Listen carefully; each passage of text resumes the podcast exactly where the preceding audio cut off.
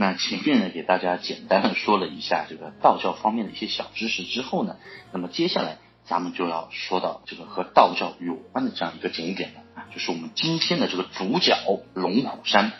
那么龙虎山呢，它是位于这个台阴市啊，那么是道教的这个发源地，道教创始人张道陵啊，当年就是在此修炼得到的。那么龙虎山的外貌啊，和武夷山相似啊，都是属于这种典型的丹霞地貌。是世界的自然遗产。如果说啊是乘坐这个竹筏在这个泸溪河上看两岸的山景的话，就会感觉非常棒啊。而古越人的这个崖木悬棺啊，升官表演也是很多人眼球的一个看点之一。大家今后有机会的话可以去看一下。那么龙虎山风景区啊，主要的景点呢是沿着这个泸溪两岸由北向南这样分布的。它们的依次是这个象鼻山、仙水岩、啊吴文村。镇一关还有上清古镇，如果说大家在时间上是比较紧凑一点的话呢，是可以一天游玩这些主要景点的。当然，如果是轻松一点的话呢，也是可以分为两天去慢慢的这个游览的。那么它这个景区呢都是一票制的，那么每个景点呢可以游览一次嘛。大部分的一些游客朋友们呢都会去购买这种全程票，包含这个观光车和漂流或者是游船费用，这个都在里面。呃，要相对来说的话，这个是比较划算的。那么那里的观光车呢，也是这种招手即停，可以多次乘坐。如果说大家需要是在这边留宿的话呢，那么潭阴市区以及景区的这个游客中心仙水岩、上清镇、九曲洲这边附近都是有这个住宿的。那么通常很多人都会选择在游客中心附近作为这样一个大本营。那么游玩龙虎山啊，最合理的是观光车和徒步，还有呢就是漂流相结合的这样一个方式。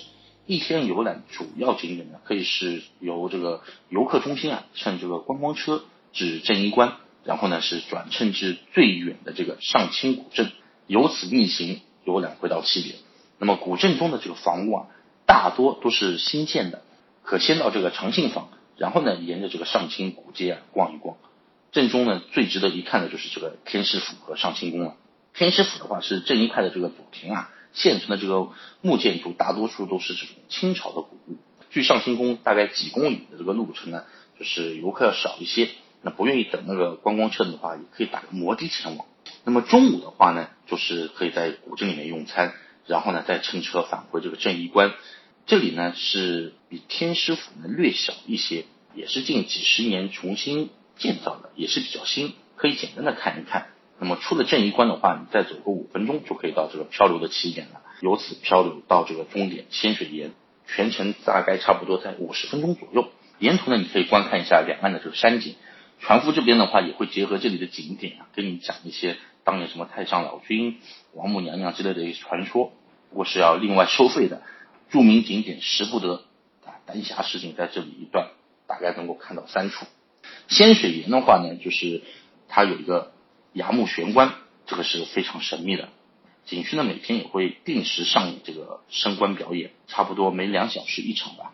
每天都是基本上在上午十点到下午四点左右。那么表演的话呢，就是它会演示将这个棺材呢固定到这个绝壁中的洞穴里面的过程。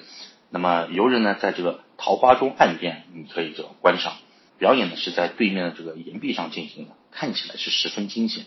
但是呢，它这个因为是有升官嘛，升官和这个升官发财的升官正好是谐音，所以有很多人都会到这边来去讨一个好的一个彩头。水面上呢停着这个竹筏，升官表演差不多是十分钟吧，和十分钟表演的一个时间。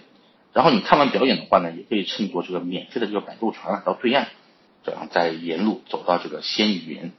这个仙女岩呢，是被称之为这个大地之母的这个岩石，也是龙虎山最著名的一处，非常的惟妙惟肖。然后桃花洲不远的地方呢，就是这个象鼻山南门。那么在这个半山腰呢，是收有平整的这个栈道，你可以边走边看，非常非常的漂亮。那么说到上清古镇啊，我来给大家说一说上清古镇已经有这个上千年的这样一个历史了。该镇呢是属于这个龙虎山风景区，距离台阴市区的话，差不多有二十五公里。那么古镇呢是依水而建的，周围呢也是这个群山环绕，自然环境非常的优美。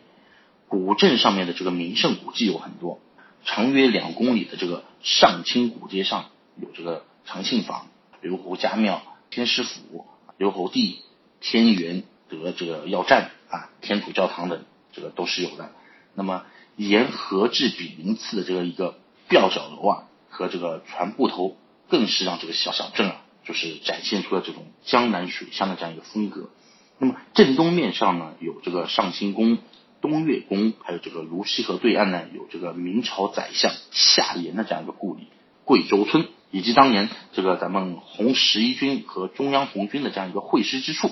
在这个古镇四公里这个地方呢，还有这个天门山的一个生态游览区，那边的话呢，有这个原始森林、瀑布群，还有一些古居民都是在那边的，可以看到。那么天师府呢，它是位于这个上清镇的。是历代咱们张天师的这个起居之所，原建于这个龙虎山下，后来是迁于这个上清。那么张天师的名号现在已经是传到了第六十三代了啊，是我国最强的，是受到这个皇帝册封的一个信府教。民间有这样一个相传，叫北有孔夫子，南有张天师之说。张天师本名我之前也说过，叫叫张道陵啊，据说是张良的这个八世玄孙。传说他身长有九尺三寸，你放到今天来换算一下的话，就是三米一啊。当然，古代的这个一尺不是咱们现在说的这个三十三厘米刻度的啊。在汉代时候呢，差不多一尺是在二十一点三五厘米左右吧。哎，那差不多，在那个时候也是要身高接近两米了，浓眉大眼，十分威武。汉光武年间啊，他是出生于这个天目山。他母亲呢是梦见了这个魁星下凡啊，然后呢就生下了他。张道陵啊，自幼都是非常的聪明啊。之前也说过，七岁的时候就读通了这个老子的《道德经》，天文地理、河图洛书啊，无不通晓。那么在成年之后呢，又在这个深山中啊刻苦修炼，不久得道。那么他曾经呢，在这个龙虎山炼丹三年成丹，后来呢又遇到神人指点，这个神人呢一直相传就是太上老君啊。修成了最高的这个道术，能够这个除魔去病，拜他为师的人啊，有好几万人。那么张道陵呢，就把他们全都组织起来，成立了一个道教团体啊。据说在这个东汉东汉桓帝，就是在永寿元年的时候啊，那么张道陵被仙人封为了这个正一真人，羽化登生啊。他所创立的这个道教一直传到今天。由于他规定。但凡是入教者，需要交这个五斗米，因此呢，也称之为叫什么呢？叫五斗米教。后人尊他为张天师嘛，那么天师府呢，它占地是五万平方米，有五百多间这个房舍，那么楼台殿阁啊都是金碧辉煌。那么府内呢，也是古木参天，环境清静，风景十分的优美。啊，它呢既保留了咱们中国传统的这种府地的这种规格，又兼有这种。封建雅俗的一些某些特点，那么在布局上呢，也是保持了这种鲜明的这个啊道教正一派风格啊。每年十月的时候啊，这里会举行这个龙虎山的一个道教文化节啊，所以说大家如果以后在疫情之后有机会的话呢，可以去看一下这个表演。